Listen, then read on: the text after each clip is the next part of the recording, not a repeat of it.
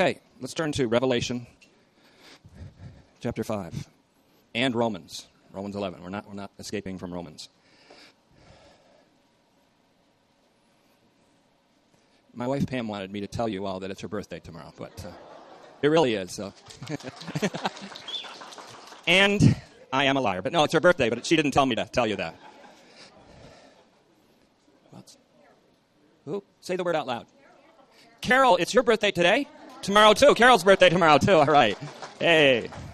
Oh, you wanted to tell me that. You wanted me to tell them that. I forgot. You. Never mind. And I. it was the yeah the triune over there, the triune meeting. I don't know why I'm doing this. I'm the most anti-birthday person that ever lived, but I guess it's God's sense of humor. Not your birthday. okay. Now, speaking of Romans, um, we are going to hopefully segue into a series on Romans. I'm going to call it Romans the Epistle, at least so far. And it will be an altogether different series, although it will be, I guess if you want to, you don't want to miss Paul too much, it will be generally under the umbrella of Better Call Paul, but it's going to be Romans. And it's um, the most, well, it's kind of a dangerous venture. Nobody has ever gotten it right, and nobody ever will until the Lord appears. And so it's, we're going to do the best we can with it. And I was asked this week, will I be having the notes for Romans like I did for Revelation? And the answer is yes which means twice the work, but I think it'll be rewarding work. So that will be the series coming up. My plan is to finish Romans 11 and then to do a short segment on 1st, 2nd Timothy, and Titus the pastorals because there's a, a lot in there that I want to get that pick up before we get started. So also, I want to, I guess I should remind you in advance, some of you don't know this, but the Coxcomb Hill is going to be closed for about two months starting, ne- not this Sunday, but the Sunday following, I think. Well, check your news listings. That means you'll all have to be very resourceful. At least some of you will have to be very resourceful. There are alternate routes, and we we're going to do our best to have an alternate route for you or alternate routes out there at the information table this coming Sunday. So it's an inconvenience, not a disaster. And speaking of disasters, we do want to continue our prayers as they seem to be multiplying, and for especially Puerto Rico and Mexico. Mexico, literally, there's a search now going on for children in a school that they think survived. 30 children were killed in the earthquake. And our prayers are for the mercy of God to be extended, for life to be miraculously preserved, and for people to raise up, be raised up to speak in the name of the Lord as a result of this. We also are praying for the recovery efforts and the ministries like Samaritan's Purse and Salvation Army and their effective and quick response, not only with provisions, but with the gospel. So I know that's already going on in our prayer groups, but I wanted to remind all of you for the sake of prayer. So, Father, we do thank you for the privilege that we have for effective intercession and that the prayer of a righteous man is, avails much, and how much more the prayers of many righteous saints that are righteous by your grace. We present before your throne of grace the need of those in disaster in Mexico, Puerto Rico, other places, in our own nation, in Florida and Texas, Louisiana. And we pray that you'll extend mercy and give help from the throne of grace. We pray the same for the difficulties and afflictions that our own members of the body are going through, some of which are unspoken, some of which are requests that have been made, presenting them before your throne of grace. We know that you value our prayers and that you keep them in vials in heaven, keep them on store in, in archives that will be gloriously revealed to us in the coming age. We thank you for the privilege of studying your word, and may our attention be directed toward our Lord Jesus Christ. And may the radical Christocentric message of Paul's gospel create a radical Christocentricity in our own hearts so that we may manifest the very life of Jesus in our mortal bodies, which is an extraordinary miracle of grace. We ask this in his name. Amen. As I speak, I think the sun will be setting, and the sunset indicates the beginning of the new year in the Hebrew calendar, Rosh Hashanah, which customarily is announced by the blowing of the shofar, or the ram's horn trumpet. And the blowing of that trumpet signals the people of Israel to be attentive to spiritual things, to be attentive to eternal things, to be attentive to the one who is the altogether other, even Yahweh, our Savior. And that's what we have. Let's consider the trumpet having been blown. Let's consider the call to attentiveness as the Israel of God. And let us now consider things that are eternal, because the things that are seen are temporal and transient, but the things that are not seen are eternal and never pass away. For we in this life walk by faith and not by sight. So, Revelation chapter 5 the message tonight is called Speaking Ultimately. I find myself in my study often thinking ultimately, thinking in terms of the ultimate things, thinking in terms of the eschaton, thinking in terms of Christ, the ultimate. Ultimately, thinking. And so my message tonight will be called Speaking Ultimately, a Radical Christocentricity. We'll start with Revelation 5, because this really was our segue into Romans. Then one of the presbyters or elders said to me, John, the Revelator as he's called, Stop crying. The lion of the tribe of Judah, and this is the phrase I wish you tune into, the root of David. The root of David is Ritza, R I Z A, Ritza. And it's used in some critical places that we're going to look at. The root of David has won the victory and the right to open the scroll and the seven seals. In verse A, verse 6a, the first part, and I saw among the elders between the throne and the four living beings a lamb standing there that appeared to have been slaughtered. Then in Revelation 22:16, a very notable verse, a very important verse, the last self-identification of Jesus in our canonical scripture. And he says this, I, Jesus, sent my angel to confirm these things to you, that's John, for the churches. I am the root. Connection here is obvious. I am the root and the offspring of David, the bright morning star. Notice that phrase too, the bright morning star. Now we're prepared for Romans 11:16. Kind of putting it in reverse a little bit from Sunday morning. I, am hoping to bring the second part of Hey Gentile Christians, Curb Your Enthusiasm on this coming Sunday. I'm juggling three or four lines of thinking. One of them is going into Romans, the purpose of Paul in Romans. And so I, I get right in the middle of writing for tonight, and I'm going off this way for Romans, and off this way for this, and off this way for that. It's one of those times. Very painful leaving one series and going into another. Very weeping and gnashing of teeth. Only kidding. Romans 11:16. Where if the first fruits offered up are holy, and we have a lot going up into this verse, up to now, so is the whole batch of dough. And if the root is holy, Vita, used both Revelation 5 5 and Revelation 22 16, both identifying Jesus. If the first fruits offered up are holy, and in 1 Corinthians 15, 20, and 23, in another connection, the first fruits are Christ in resurrection. So is the whole batch of dough. In Christ, all will be made alive. The whole batch of dough, ultimately, all of humanity. And if the root is holy, so are the branches. Now, as the first fruits, ultimately, is Christ. Ultimately speaking. And Paul isn't speaking ultimately here. There's only the concealed suggestion of him speaking ultimately. In fact, what is implicit in Romans 11 becomes explicit in Romans 15 as Paul winds down the main body of the epistle, which ends in 1512 and 1513. And then we have some important doctrine afterwards, but it's not the main body of the epistle. What is explicit comes in Romans 15, so I'm anticipating that. So, as the first fruits ultimately is Christ, so the root ultimately, again, is Christ. And so we consulted Revelation 5, 5, and 6, which in many ways is the very heart of the revelation, where the slaughtered and standing lamb, that's the crucified and risen Christ, the paschal lamb, is called the root of David.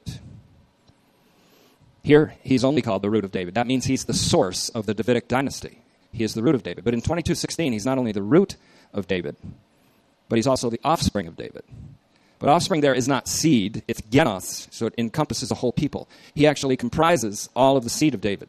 And so the root speaks of Christ ultimately. Now, Paul isn't saying that in, in Romans 11. I'm saying it because I think Paul says it later. I'm saying it because I think there's a radical Christocentric element here that's concealed on purpose to be revealed later. It's obscure now to become clear later. And Paul is, as a spirit led teacher, goes from obscurity to clarity, as any good teaching really does. So in Revelation 22 16, Jesus identifies him as the root and the offspring of David. Now, when you get into the offspring of David, you're correlating with Romans 1 3. Paul says, This is the gospel of God about his son, who is revealed in the scriptures of the prophets. The son of David, kata sarka, according to the flesh. The son of David, according to the flesh. He's talking, he's aiming here at Israel kata sarka, that all Israel will be saved, including Israel, which we call Israel after the flesh. It's true that God makes a sharp distinction between Israel after the flesh and the Israel of God. But we must not make the mistake to think that that means that Israel after the flesh is not ultimately, ultimately saved. That would be to make the mistakes of the Gentile Christians, the mistake by which they say, branches were broken off so that I might have a place in the olive tree, assuming that the branches broken off, which is hardened Israel, are broken off permanently. That's a deadly assumption, a fatal assumption, fatally wrong.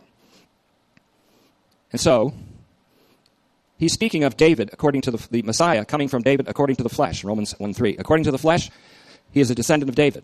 And he is declared also to be the divine Son of God by resurrection from the dead by the Spirit of holiness or the Spirit of sanctification. God made Christ sanctification for us. 1 Corinthians 1:30. Nothing is more important than that statement. God made him to be, and it's God's doing. This is God's doing. In Psalm 118, 23, he has made the stone that the builders rejected, that the leaders of Israel and the leaders of Judah, the Judeans called ironically the Jews, rejected, became the very head of the cornerstone. This is marvelous in our eyes. This is God's doing. This is the doing of God. What is the doing of God? Both the rejection by the leadership of the stone and the establishment of the stone as the chief cornerstone of the new creation. Not just the cornerstone of the church, the cornerstone of a new creation. As Jesus calls himself that in Revelation 3:14. I am the beginning of the creation of God. I am the beginning of the creation of God. He is the cornerstone of the new creation. The resur- resurrected Christ, according to the flesh, the son of David, a descendant of David, is, according to God, sanctification for all of us because he was resurrected from the dead by the Spirit of sanctification, otherwise known as the Holy Spirit. Christ has been made to be sanctification for us, and wisdom, and redemption, and righteousness, he says. But the emphasis is on sanctification. This is God's doing. It is marvelous in our eyes if our eyes are enlightened. And that's my prayer, that our eyes would be enlightened as to the divine acts of God and their total distinction from the acts of human beings, whether ritual, moral, ethical, or religious. One thing about God, and this is really the first point of theology God is wholly other than us. Once we see that God is the completely other than us, then we don't see in any group of humanity others.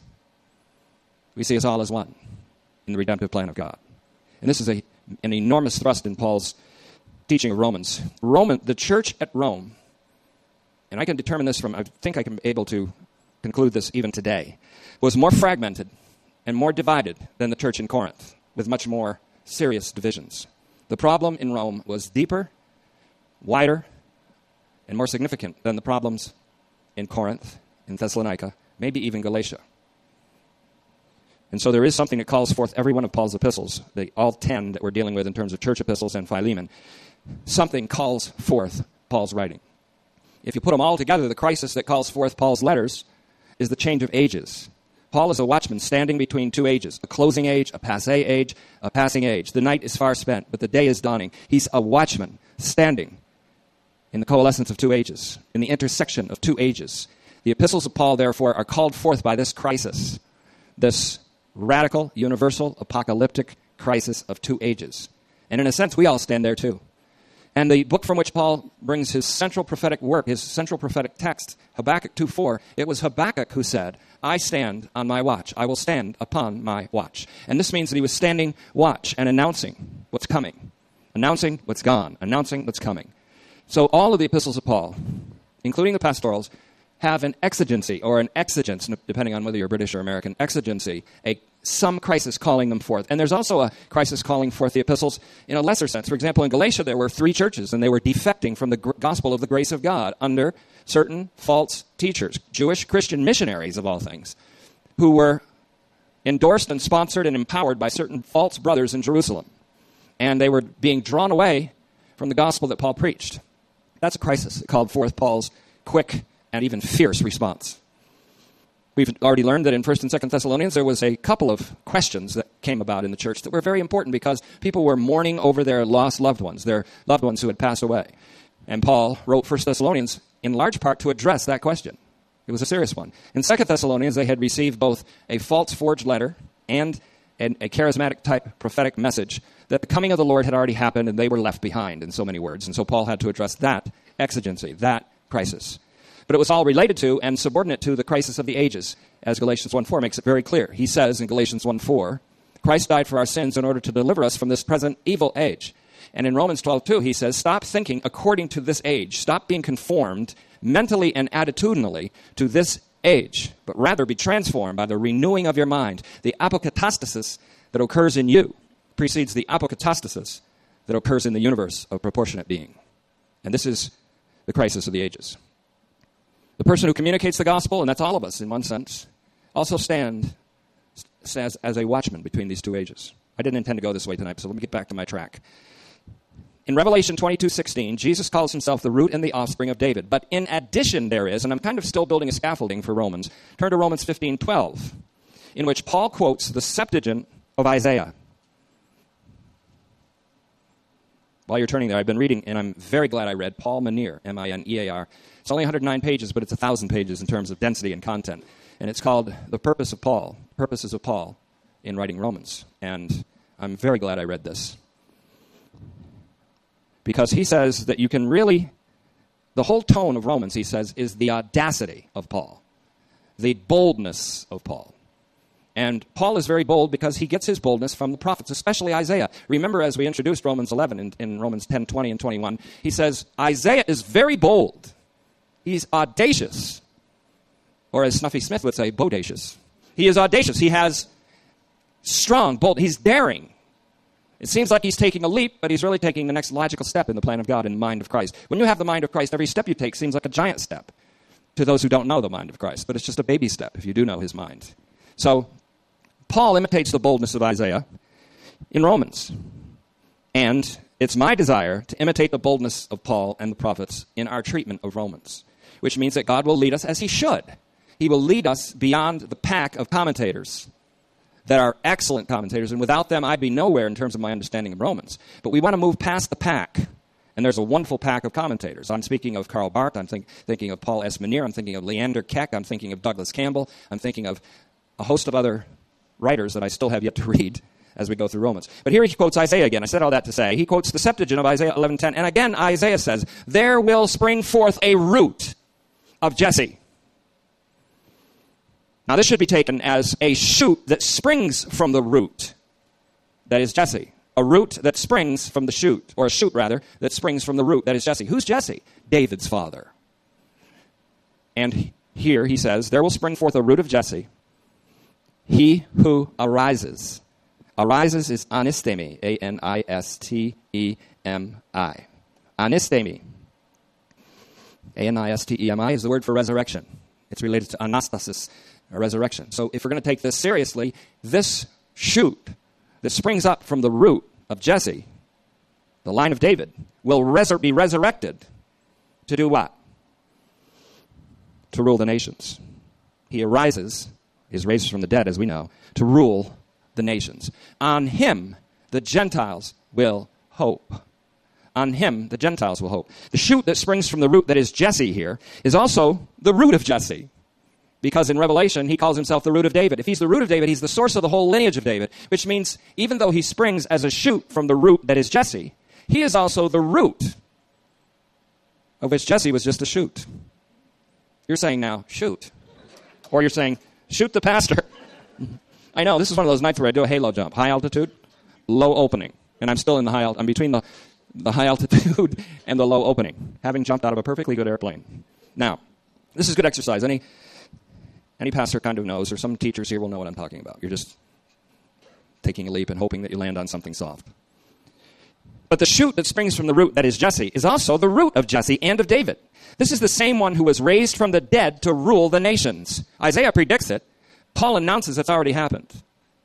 The Gentiles will hope in the one, and here's the law of similarity and dissimilarity again. The Gentiles will hope in the one, and we are saved in hope. Romans 8 24. The Gentiles will hope in the one who, like King David, sprang from Jesse. But who, unlike David, is also the root of Jesse and of David, the divine source.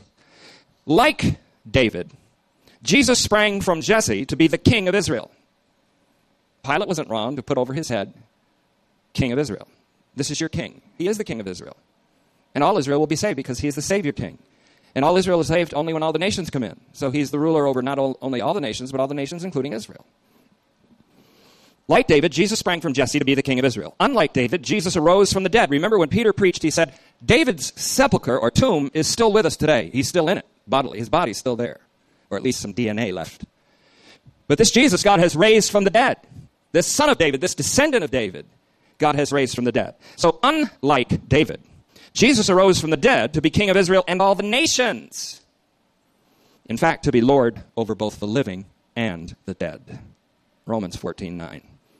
Unlike David, Jesus is the messianic king from the lineage of Jesse. who is also the source of that lineage. That Jesus is the king and co regent of God the Father. I say co regent. It's actually a word. I discovered it accidentally this week. C O R E G E N T. Co regent. It's better than vice regent or vicegerent. He is a co regent, equally ruling with God the Father.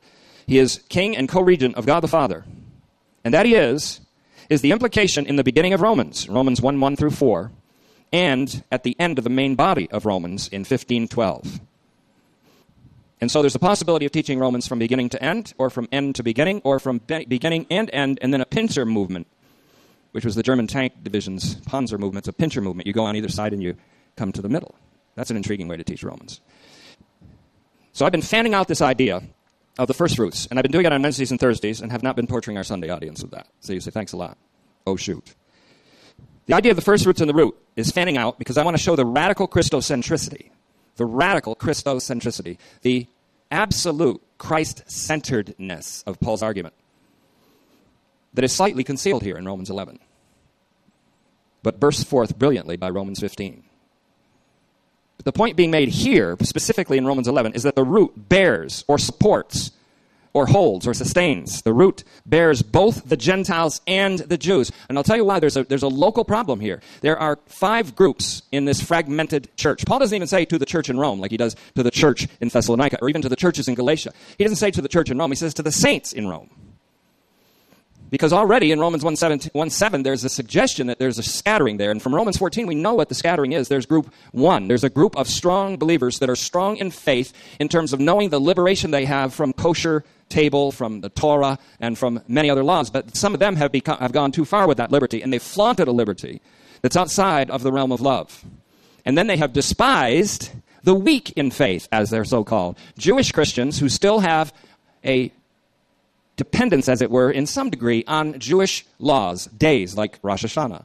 They have, they, they have respect to these days. Now, Paul says, leave them alone. Paul is a member of a group in Rome. He's like a group. There is a group in Rome that is strong in faith and doesn't despise the weak. Then there's a group of the weak in faith that judges the strong, saying you can't even be saved and do that. And there is even some that among the so called strong who are actually saying things like, let us go out and sin, so that grace may abound. They're actually thinking that way. And of course, that invites, rightly so, the shock and awe of the weak in faith. You've got all this happening in Rome. There's five groups.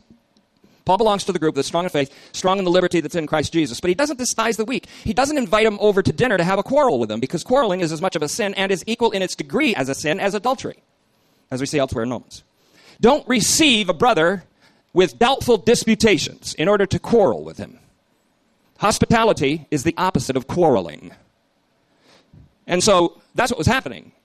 You'd have hospitality in terms of not homes where people eat together, but in terms of church, house churches. Here's a house church. A Jewish Christian with some scruples left over from Torah comes in. The Gentile strong people hit him right at the door and say, What do you believe about this, this, and this? And then they despise him and they shuck him off. Or that's doubtful disputations. That's a quarrel. Quarrel, I don't care if you're right, quarreling is wrong. If you're quarreling with a fellow believer about something, and I mean it gets elevated and heated and then almost it functions outside of love. I don't care if you're right. God doesn't care if you're right. Being in the right isn't right in that case. Sometimes someone has to suffer the wrong. So two believers are quarreling. The one who starts the quarrel or the one who takes the bait in the quarrel is right. The other one is wrong. The next day they hate each other, but who's the first move belong to? It should belong to the strong one, who, though he was right, will actually apologize for quarreling and suffer the wrong. Take, we say, well, that takes a big souled person. Exactly. We'll see how strong in faith you really are. You have to be right. People have to be politically right today, and they despise those who disagree with them. That's a, there's a terrible bitterness in our land today because of that. But I've been fanning out here because the point that Paul is making is both the Gentiles and the Jews, both the group of Gentile Christians, or several groups of them in Rome, who are the so called strong in faith, one despises the weak, one doesn't, and the groups of Jewish Christians there who are considered to be weak in faith and are despised by a segment of Gentile Christians who are the strong in faith. And guess who's right in the middle? The doubters that don't know which way to go. And Paul's kind of like trying to protect them. He talks about some serious things. If your liberty means the destruction of your brother, you're no longer walking in love. You're no longer in the spiritual life. You are no longer walking worthily of the gospel of Christ. Harsh words, maybe. The sharp words are needed, and the righteous will smite me, and I'll consider it a favor, a kindness. All scripture is profitable for doctrine, for reproof, and for correction. Reproof is one thing, correction is another. Paul's doing a whole lot of correcting here. Because when he gets there, he wants to be able to have a unified assembly who will be one with him in his westward missionary effort, the Spanish mission, the mission to Spain, which will complete the cycle of Paul's mission to the Gentiles. That's one of the practical reasons. All of the epistle to the Romans, then, on this line, pushes for the unity of a fragmented church. It's my personal conviction that the fragmented church that we have today in America and throughout the world, really, will only be united in the light of a universally saving Savior, Jesus Christ, in the light of the vision of a universally saving Savior, Jesus Christ, in the light of a true understanding of the universal impact of the cross of Christ, which requires an identification with the depth of the cross, a denial of self, a taking up of the cross, and a following of Him, in other words. And so, all of the Epistle to the Romans on this line pushes for the unity of a fragmented church in Rome, as we will hopefully see much more clearly in Romans, the Epistle. Some of what I'm doing now is pushing, pointing toward a future series, which a lot of these things that I'm saying tonight will be more clarified for you. Speaking in ultimate terms, then, the root is Christ. And if the root is holy, so are the branches, even the broken off branches. Even the broken off branches. You know what Israel means? The name Israel? He who fights with God, he who contends with God. Israel has contended with God as God intended Israel would do. God intended that Israel would contend with him. Otherwise, the Son would not be crucified. God intended Israel to live up to its nature as a contender. And God, Jesus, at the Mount, on the so called Sermon on the Mount, which is really a discourse on kind of a hill, said, You've heard that it's been said to love your neighbor and hate your enemy, but I'm telling you, love your enemies. And he goes on to say that this is, or even before he introduced, if you're going to be perfect in love and be perfect as your Father in heaven is perfect, your love has to be love for the enemies because God loves Israel, who is his enemy. In fact, in Romans 11 28, Paul even said they are the enemies of the gospel for your sake, but they are beloved for the patriarch's sake. Romans 11 28. He's holy. And so is all of Israel. And so are all the nations and so is all humanity, and so is all creation. The heavens and the earth in him. Genesis 1 1, Ephesians 1 10, Colossians 1 20. So, in keeping with our mountain climbing analogy, I ask you a question Am I too daring making this leap? Here's a second question Or is it even a leap? He didn't say that the root is Christ here. No, I know. But the suggestion is there, and the explicit graphic presentation is there in Romans 15. So, am I making a leap? Am I too daring? Am I too audacious? Am I too bold to make this leap? Or is it even a leap? It is really, perhaps, just another logical step. It's just another logical step. If the first fruits are the patriarchs, like many commentators say, including A.T. Robertson, if the first fruits are the patriarchs, then still ultimately the first fruits is Christ because from the patriarchs he came. And he is the root of the patriarchs, even as he sprung from the patriarchs. Patriarchs means essentially Abraham, Isaac, and Jacob. And it goes down through the tribe of Judah and David, the, the lineage of David. There's the Abrahamic lineage, there's the Adamic lineage, which is the largest, there's the Abrahamic lineage, there's the Davidic lineage. Jesus Christ comes from all these lineages. So he's the royal Messiah through the lineage of David. He is the seed of Abraham to whom the promise was made, the unconditional universal promise, but he's also the son of Adam, as Luke brings up, which means that because he's holy, as the descendant of Adam, so are all the Adamic race. Is that a leap? Or has God called me to be bold and I better obey him or I'll just be regular? Some of you say, well, at my age, being regular is a good thing. Never mind. Oh, just... Now, in keeping with the mountain climbing analogy, then am I too daring here? Am I too bold? Am I too audacious? Am I too bodacious? Great balls of fire, I'm bodacious. Not two. Because if we say the patriarchs, and we, in a sense, Paul said it, he says, these branches that are broken off, these hardened part of Israel, they're enemies of the gospel. For your sake, you Gentile Christians. But they're beloved for the patriarch's sake. Why? God loves the patriarchs, so he loves the rest. God loves the patriarchs, so he loves the hardened part. But if the patriarchs are to be considered the first fruits of Israel, then it has to be that Christ is the ultimate first fruits because he is both the root of the patriarchs and the fruit of the patriarchs, the descendant of the patriarchs. Remember, and I'm glad we went this way first, Galatians 3:16, the promise that God made was not only to Abraham, but also to his seed, especially to his seed. And the seed is singular, Christ. So all those billions and billions and even trillions of celestial luminaries called stars, that's just Christ. Christ is going to comprise all the heavens. All those grains of sand that you couldn't even count a bucket full on a vacation, or in the rest of your life you couldn't call, count the grains of sand on a section of the beach. All the grains of sand on all the beaches, all the seashores of all the earth. Innumerable. That's Christ comprising all of the descendants of Abraham as the singular seed.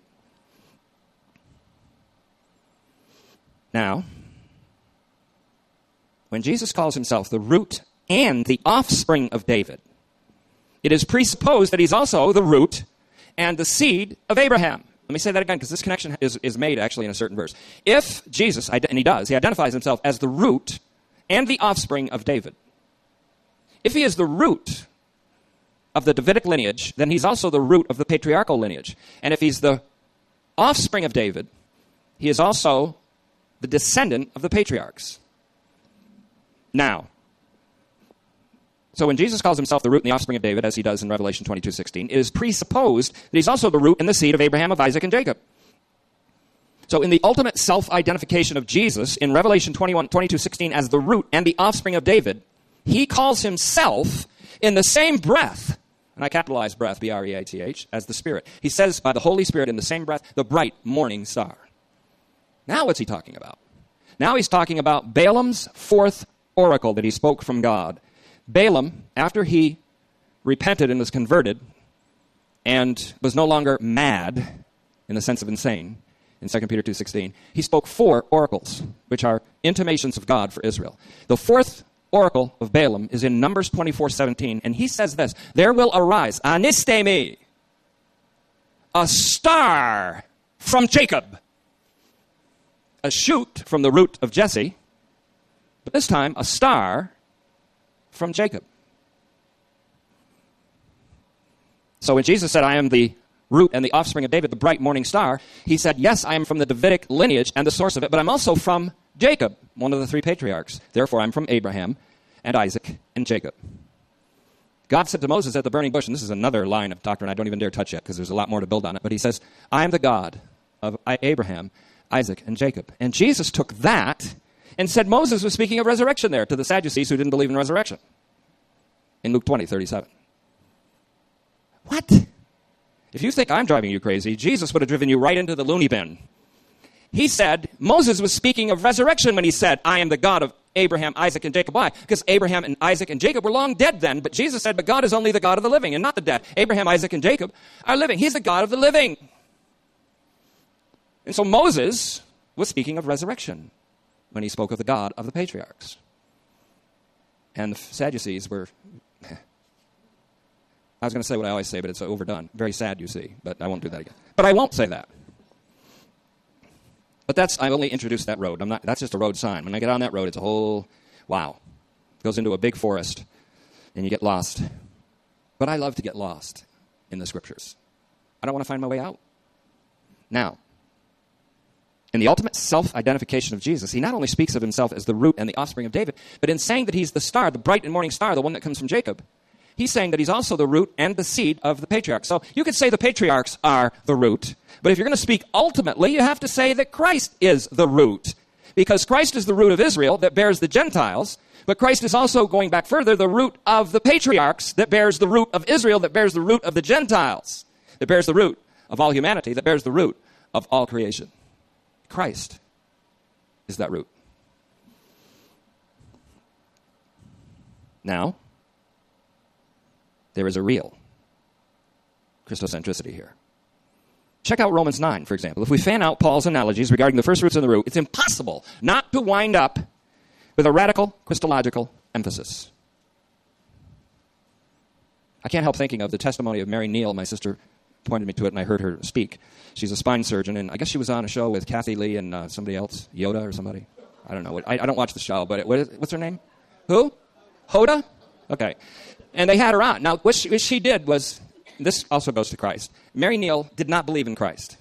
She was on a kayak trip in South America. She took the kayak down and went down into a river, and she was underwater for 30 minutes. And she died. But she came back and she said, she came back to life. And her experience was that while she was underwater, a person was cradling her like a little baby. And she said it was Christ.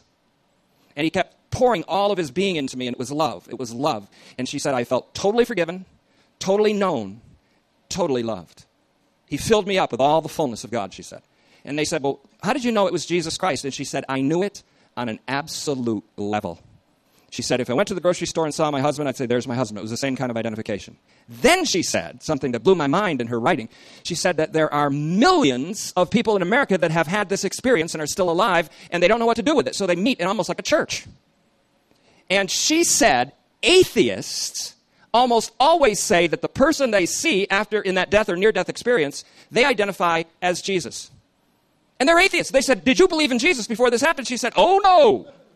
Then why? She, she said, He sent me back here to tell other people so they can have a hope. And that's exactly the kind of hope. And her name, look her up, Mary Neal, I think it's N E A L. She was a spine surgeon. She, if you see her speak, you know she's not a nut job.